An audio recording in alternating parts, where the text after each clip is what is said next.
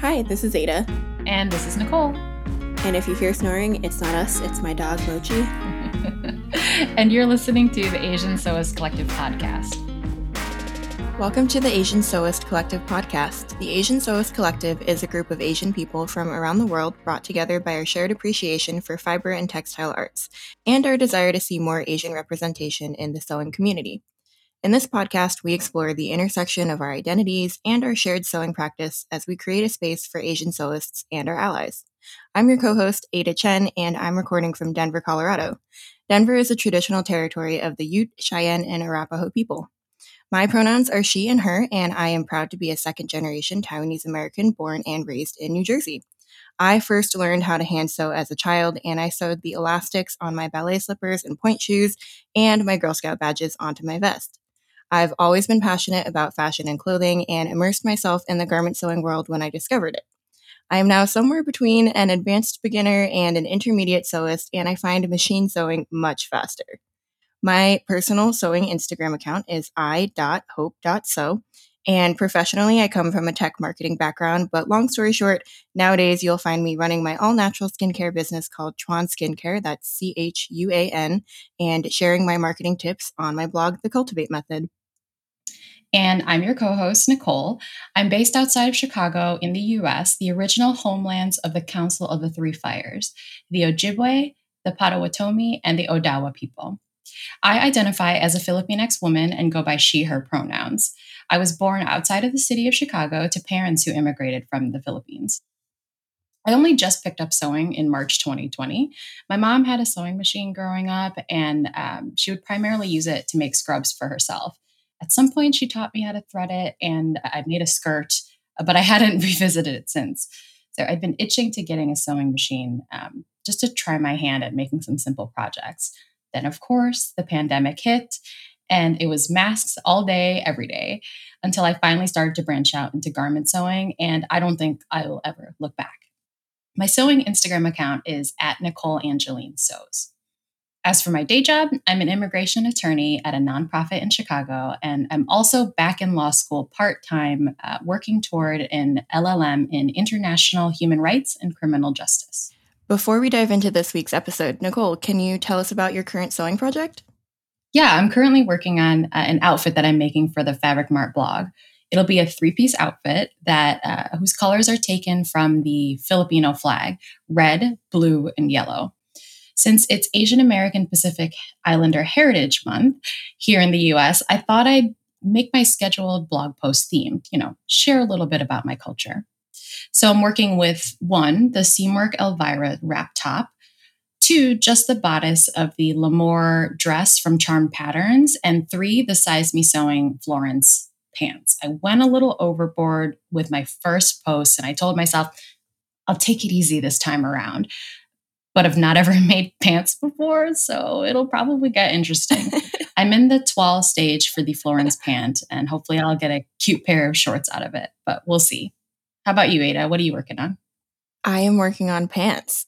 Coincidentally, I thrifted a, a, piece of hot pink linen, um, and I'm making some Helen's Closet Winslow culottes, but heavily hacked to have the elasticated waistband all the way around. So if you want to talk pants, we should talk pants.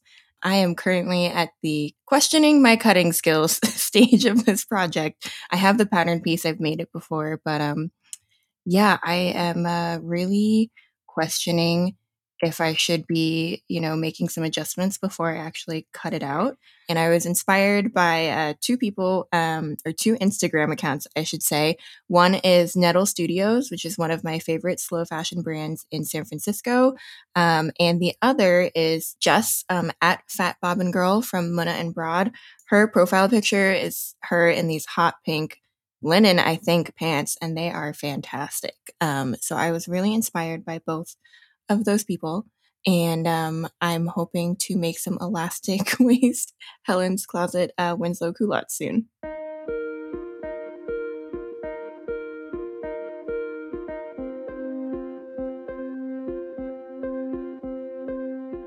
So, it's no secret that over the last year, anti Asian racism has increased around the world. The US based group Stop AAPI Hate reported that they received almost 3,800 hate incident reports from individuals in all 50 states and the District of Columbia from February 2020 through March 2021.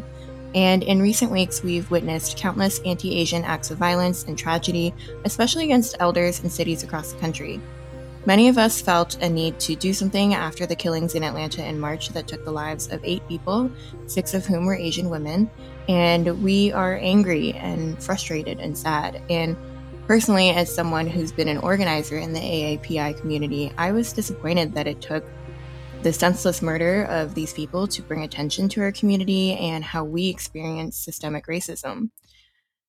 We've been through a lot in the last year. Uh, personally, going through the pandemic, some major life and career changes, caregiving for, and then losing my dad to COVID 19, I found a lot of comfort in the online sewing community. But coming out of this experience, you know, I realized I hadn't felt like I'd ever really belonged in the community and that I and many other Asian sewists wanted to be seen and heard.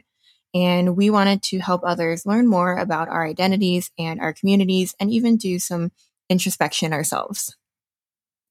We also wanted to connect with other members of the Asian community to process our grief and uplift each other's voices together, which is why we formed the Asian Sewist Collective. Today, in our very first episode, we're diving right in and talking about a topic that has come up a lot in the sewing community, especially in the last few weeks, and that is cultural appropriation. So, cultural appropriation is a big topic to unpack. And even though we are both women of color, we are by no means experts. And everything we're going to talk about today has been pulled together from our research. None of it is new, unfortunately. it's information that's been out there. And we just want to encourage you to take a look at the research and listen to our own experiences in this episode and use it as a starting point for you to take away and do your own continued learning outside of this podcast. Our main focus for today will be to explore what cultural appropriation is, examples of cultural appropriation that we see in our daily lives, and then how that trickles down into the sewing community. In a future episode, we will focus on applying your knowledge in cultural appropriation. We'll walk you through ways you can determine if you're contributing to cultural appropriation, and we'll also discuss various ways that you can address cultural appropriation when you see it. Now, if you hear anything in this episode that makes you uncomfortable, we encourage you to really sit with that and unpack those emotions. Try to understand its root cause. Hit pause, take a step back. We will be here. Maybe try to articulate your feelings just by writing something down, processing however you can, and come back. When you're ready to press play, we'll be here. So, at the beginning of this episode, I said that this podcast is for Asian sewists and our allies. So, who are we talking about when we say Asian? The simple definition really is anyone of Asian descent, but we should unpack that. Asia is the largest continent on Earth, actually, um, and it spans dozens of countries and countless cultures. So, usually, when we think of the term Asian, we picture East Asian people, you know, someone that looks like me who might be Chinese, Taiwanese, Hong Kongers, Korean, or Japanese, but there are so many other na- nations and nationalities and cultures in Asia. There are Southeast Asians, so Filipinos, Thai, Vietnamese, Malaysian, Indonesian, Singaporeans, and Cambodians, South Asians, Indian, Pakistani, Nepalese, Bangladeshi, Sri Lankan, and then there are Asian ethnicities that span country borders, such as Hmong and Tibetan. And the US Census actually distinguishes these ethnicities as part of the whole Asian umbrella. So, speaking of Asian ethnicities spanning country borders, there are countries like Russia that are geographically located in a way that has enabled them to expand into neighboring regions like Central Asia and Siberia, making Russia technically a part of Asia. Now, although Russia is predominantly white, when you really look at all the people that make up Russia, you'll see descendants of those who were conquered and who might share cultural and physical traits that are not white. A couple of examples in this group are uh, Mongolian people and the Kazakh people. I also want to emphasize that the labels that Asian people use to identify themselves can differ from country to country. In the US, we often use the term AAPI, Asian American and Pacific Islander, to group together all East, Southeast, South Asian, and Pacific Islander peoples. But in the UK, we've seen the term ESEA, East and Southeast Asian used instead. So if you learn one thing today, I hope it's this that calling someone or something Asian can be super vague because the definition is so broad. Um, we want to make it very clear that Asians are not a monolith. So true. so let's just jump right into cultural appropriation. It's been a topic in the mainstream news and discussions about systemic racism. And it's been a topic in the sewing community through ill named patterns and fabrics. An example of cultural appropriation in action that you've probably all heard of is non Indigenous or Native American people wearing so called native headdresses at music festivals, during Halloween, or even during the 2012 Victoria's Secret fashion show. So, what does cultural appropriation actually mean? When a person from one culture adopts the fashion, iconography, or traditions from another culture that one doesn't give respect to their original meaning, and two, doesn't give credit to their original source. And typically, cultural appropriation happens when a dominant group is adopting the customs of a non dominant group. Now, this is from the Oxford English Dictionary definition of cultural appropriation. Oh my gosh, all of those examples, so cringeworthy. Um, I want to try to tie this back to ill named sewing patterns but what I keep seeing right now is that when marginalized groups point out instances of cultural appropriation when it happens, the reaction we get back a lot of the time is, well, it's just a sleeve or, you know, it's just a pattern name. Why does it matter? So I think we actually need to dive a little bit deeper into the background of cultural appropriation. Cultural appropriation actually stems from white supremacy, and I know that phrase makes a lot of people uncomfortable, myself included, but it's true. If we go back in time, the white dominant culture in the US and other Western cultures were developed by erasing the cultures and identities of those that they colonized, enslaved, and oppressed. White immigrants from European nations were made to replace their ethnicities with whiteness and the privilege that came along with that identity. Meanwhile, enslaved and colonized people were often forcibly stripped of their cultural customs, practices, and the ideas that they took from their cultures and made to assimilate into the white dominant culture in order just to survive. This phenomenon has continued throughout time. Since the 1800s, Asian immigrants new to the US or other Western countries have prioritized assimilation into white dominated societies and chosen not to pass on certain customs, practices, or even languages to their offspring. Asian people who moved here in the 1800s had a very different immigration experience from those considered select professionals who were granted visas post the 1965 immigration ban. But all of us have experienced the pressure and or need to assimilate. Unlike white European immigrants, people of color were and are still forced to replace their ethnicities without benefiting from whiteness because of their different physical characteristics. And white supremacy is upheld when all of these suppressed and marginalized groups are pitted against each other. Because if we're all fighting against each other, we can't fight against our common oppressor. So, when a dominant culture takes aspects of the cultures that they've suppressed and doesn't acknowledge it, or they're inappropriately using elements of other cultures just because they think it's cool, the power dynamic that is rooted in white supremacy is at play there. This is basically what we mean when we refer to or talk about cultural appropriation. And it doesn't mean that you can't be inspired by another culture or want to reference it in your sewing practice, but it is cultural appropriation when you don't respect the original meaning or purpose of a custom, practice, or idea, when you don't give credit to the source, when you're reinforcing a stereotype, or when you're contributing to oppression, which is what happens when the person borrowing the culture is from a dominant or oppressive group. So, what about examples of cultural appropriation in the sewing community? Before we dive into the examples, we want to acknowledge how all marginalized communities have experienced this, not just Asian people. But we're going to specifically highlight some of the examples from Asian cultures being appropriated. Now, there's a big one that I think a lot of Asian sewists noticed but didn't see any movement on. And that was the paper cut patterns collection that was named after Japanese cities. Now, this was problematic because they had no ties to places they named after their patterns. They just thought it was cool to name their collection after Japan. In particular, I am thinking of a specific coat that I am aware of. I know that coat. oh, me too. Paper cut patterns after being called out by the sewing community and Asian sewists in particular, decided to rename this collection and ask customers to update their hashtags. Although we want to note that we haven't seen any other affirmative actions on their end since. And Nicole, you actually you made that coat, right? I did. I sure did. I don't know about you, Ada, but um, I'm an absolute sucker for trendy patterns.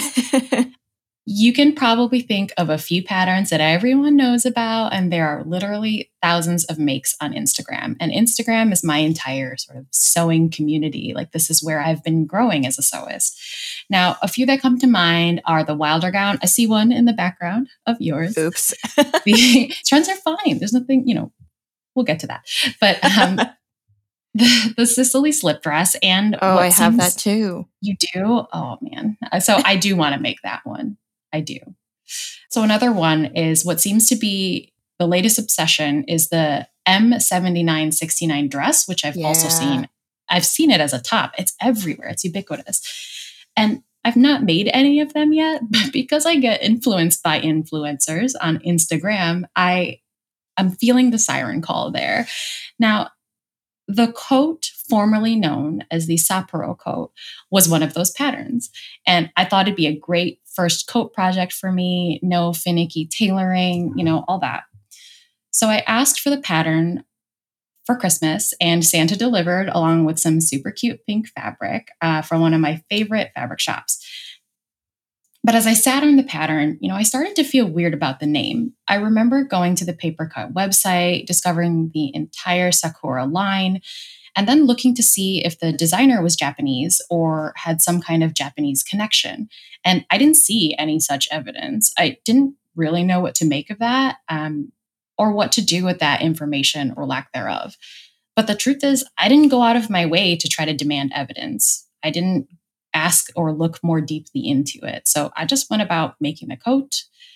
Although I did find myself just feeling a little bit weird about it. Um, I didn't post as many progress stories as I normally would. I wasn't tagging my posts to, to sh- show the designer I was making their coat. Uh, I also wasn't sure whether I'd share it when I was finished. So in this instance, I was willfully blind to the harm that the name of the pattern was causing to people. I don't have any excuses for it, and I'm not making any now. I myself am continuing to learn and working toward doing better. I'm sure some listeners, many listeners, are probably cringing at my ignorance uh, while I'm sharing the story, but I'm sharing because even though these are uncomfortable things to talk about, they still need to be discussed. So, what about you, Ada? I know someone called you out in the comments for asking if they were going to update their PDF pattern, even for people who purchased them in the past. Yeah. I mean, you know, I really like that pattern. Um, Jacinda Ardern even has one of those coats. I think one of her family members sewed it for her, but I always, always hated the name. Um, and then I found out that a whole collection was named after places in Japan, and it really just it turned me off of their brand and their designs. You know, I don't actually own any of their patterns. When I commented on their Instagram post, I was commenting on behalf of anybody who had purchased their patterns. You know, it didn't seem like they had offered that information up front. So if I had that question, I assumed someone else had that question too. And I've had private conversations with other sewists who felt similarly, it turns out. Um, and it turns out that they were previously called out in 2019 for another pattern that they called a kimono, which then they renamed as a jacket, but still had the name of a Japanese city on it. And to me, it really matters that if I'm giving my money to a company, I want to know what that company or brand stands for. And I want to know that they are actually inclusive and know their audience. Perpetuating cultural appropriation does not create an inclusive sewing community. And we're not trying to bash one particular company here.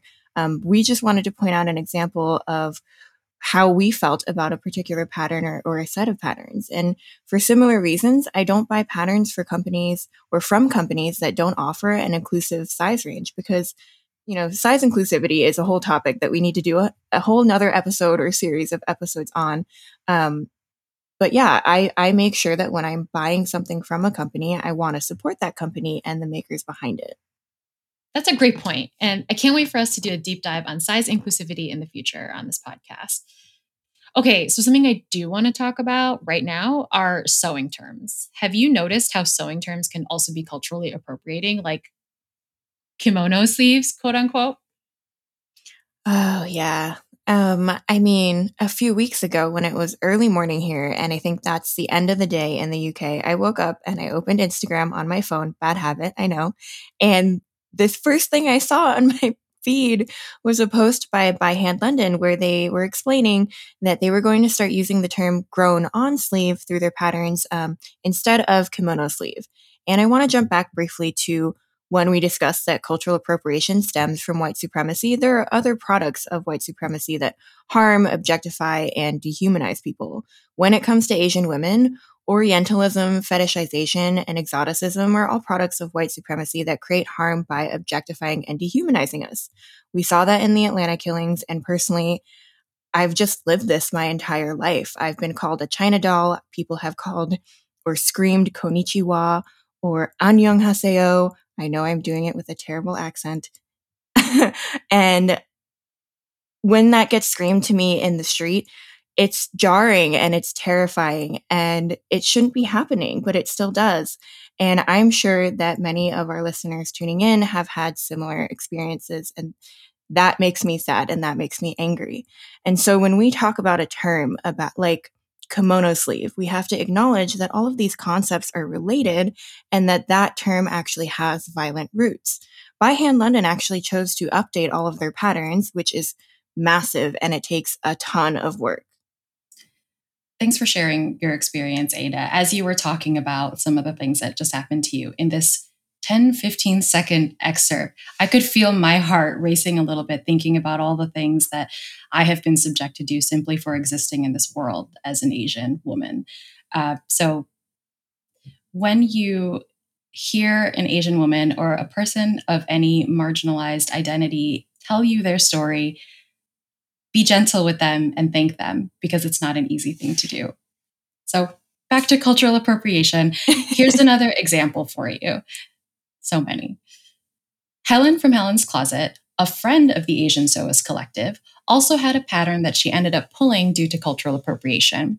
Her pattern started out as the Suki kimono. Uh, we'll definitely get into a detailed discussion about kimonos in a future episode, but suffice to say, is not a kimono. She then renamed her pattern the Suki robe, removing the word kimono. Then, recognizing that Suki is actually Japanese, she renamed it yet again to the dressing robe. In the end, she decided to pull the pattern completely from her line. And that must have been, I'm sure it was, an incredibly hard business decision to pull one of your most popular patterns that's been around for a long time. Yeah. I mean, as a business owner, I totally empathize with what all of these design companies are going through, um, deciding to update their products or even pull them. And it's hard. Um, but I think being on the right side of cultural appropriation is probably the better move long term. On a similar note, there was another garment that was originally named after a Japanese garment, right? The newly renamed unfolding jacket.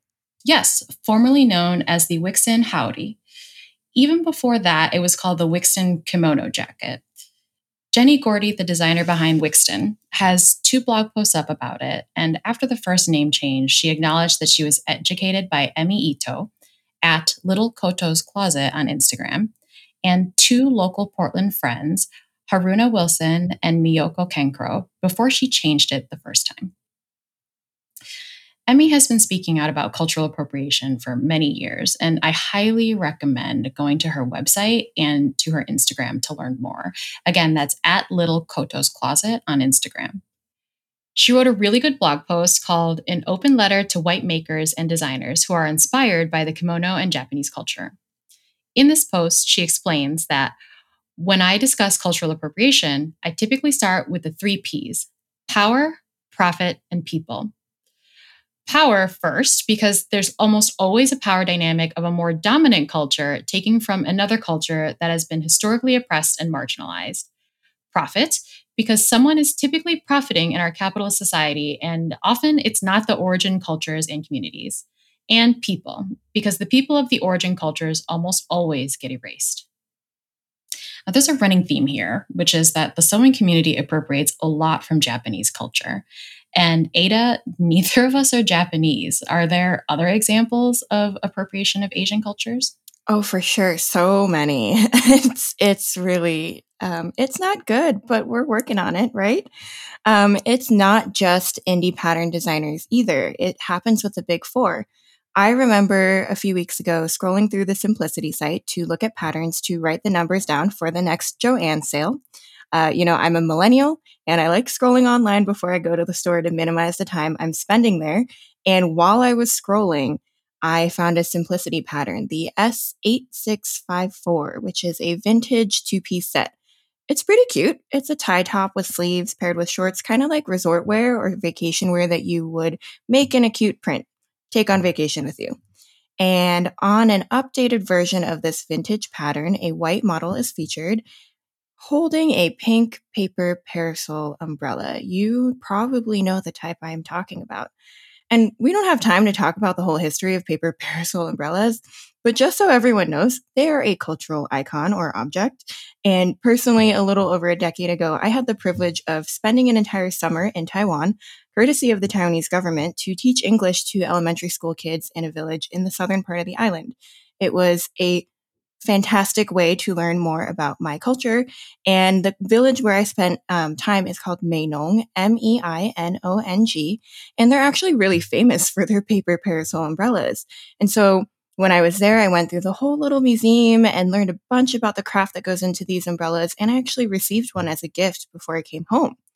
So they are so much more than a prop that you just see in a home decor store or in a photo shoot. And that's why it looks ridiculous, to be honest, on the cover of that simplicity pattern. It literally looks like someone pulled it out of a prop closet and handed it to the model without a second thought. It doesn't even go with her outfit.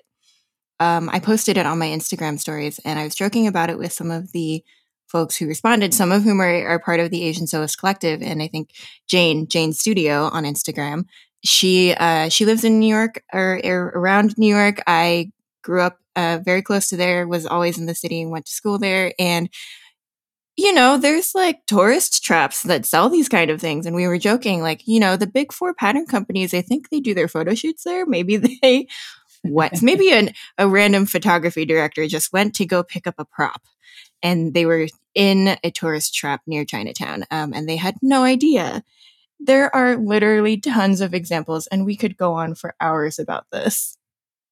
I do want to say that I have that pattern, and I, and I think I purchased it during a Joann sale. I think I was looking for a um, I was looking for a pattern to sew up for a vintage challenge because I again I was newer, so I'm like I don't even know where to start with vintage patterns. So I'll look at you know reproductions, and I have that pattern, and all I thought was like it's cute, yay. Um, so when Ada, you told me the story, I think we were messaging each other, and I was just like, oh man, come on, and I don't know. I should look at what the pat the pattern itself looks like, but I think you told me it was also on their website. This white woman modeling with a parasol, and don't know. I guess it just illustrates, you know, number one, how pervasive white supremacy is in all of our thinkings, including me, an Asian woman who I I generally considered myself, you know, aware of these issues, but clearly here's example number two. um, it just in this podcast alone. And, you know, the second thing is again, just emphasizing that you have to know you need to do better to do better. So I'll I'll make it, but you know, like Ada said, I'm not going to walk around with a parasol and, and, you know pretend I'm something I'm not. I, I, may or may not make it still, but anyway, yeah. There's so many, so many examples, in which I think we're kind of illustrating in this podcast right now between Ada and myself. And to help you understand what cultural appropriation looks like, our show notes do have links that share tons of non sewing examples as well. So here's just a little taster of, of some examples that you may be familiar with, or perhaps you're learning about for the first time. Maybe a very obvious one um, white teenagers wearing Chinese traditional dresses to prom, known as Qi Pao or Cheongsam. No, don't do it. If you are that person, don't do it. or you have a child of, of that age and uh, they're going to prom, don't do it. No. Um, no. Here's one that I hadn't known and Jana educated me on um, is actually voguing. So, you know, I'm doing it for those who, if, if there's a video that comes out where, where you can watch us doing it. Um, voguing, which Madonna put on everyone's radar, but is actually rooted in Black ballroom or ball culture, which is an LGBTQ plus subculture originating in New York City. Cross dressing pageants existed in New York City as early as the 1920s, but they mostly consisted of white men. These segregated pageants included non white members of the LGBTQ community, but because of racial oppression, there were only white judges, and surprise, only white men won prizes. So, Black African American and Latinx members of this community therefore decided to create their own balls. The first ball to launch the house culture of the ballroom scene as we know it today was started by two Black queens, trans women, who started the Royal House of LaBeija in 1972. It was within this new Black ball culture that voguing was born. Now, Madonna's song and music video Vogue brought awareness of voguing to the general public. She hired two members of the House of Xtravaganza, the first all Latinx ballroom house founded in 1982, to choreograph the dance to give authenticity to the movement and included them in her music video. But Madonna was criticized for not properly crediting or attributing the dance to black ball culture and only naming white celebrities in her song. So that's that's a new cultural appropriation example for me. So when you think about or see voguing, just know that Madonna doesn't own it and uh, she never did. I remember learning about this in a class in college and it was just mind blowing. And the fact that we still have to bring it up as an example to me today, you know, many years later, is it just shows me that there's still so much work to be done. Yeah, absolutely. Uh, and as I said earlier, in a future episode, we'll talk about you know how to know if you're cultural appropriating and culturally appropriating rather, and what to do when you see it or how to respond. Maybe even you know the differences between the levels of knowledge around cultural appropriation. I think if there's one thing you should take from today's episode, it's that cultural appropriation is complicated. And we will have lots of links and reading and resources in our show notes for more about this topic. Thank you so much for joining us on this week's episode, the first episode of the Asian Sewist Collective podcast. Next week, we will be talking about mental health and sewing. And in our other upcoming episodes, we have special guests coming on to talk about all sorts of different topics like quilting, pattern testing, bag making, even some fabric history. And if you like our show, you can support us by following us on Instagram at Asian Sewist Collective. That's one word, Asian Sewist Collective. And you can help us by spreading the word and telling your friends. We would also really appreciate it if you could rate, review, and subscribe to this podcast on Apple Podcasts, Pocket Casts, Spotify, or wherever you get your podcasts. All of the links and resources that we mentioned in today's episode will also be in our show notes on our website. That's AsianSewistCollective.com. And we would love to hear from you. Email us with your questions, comments, voice messages, ideas if you want to be featured on a future episode at AsianSewistCollective at gmail.com. This episode is brought to you by your co hosts Ada Chen and Nicole Angeline. The topics we covered were researched by Jana I. Morimoto, this episode was produced by Mariko Abe and edited by Leslie Ream Hunt. Thank you so much to the other members of our collective who made this week's episode a reality. This is the Asian Sewist Collective podcast, and we'll see you next week.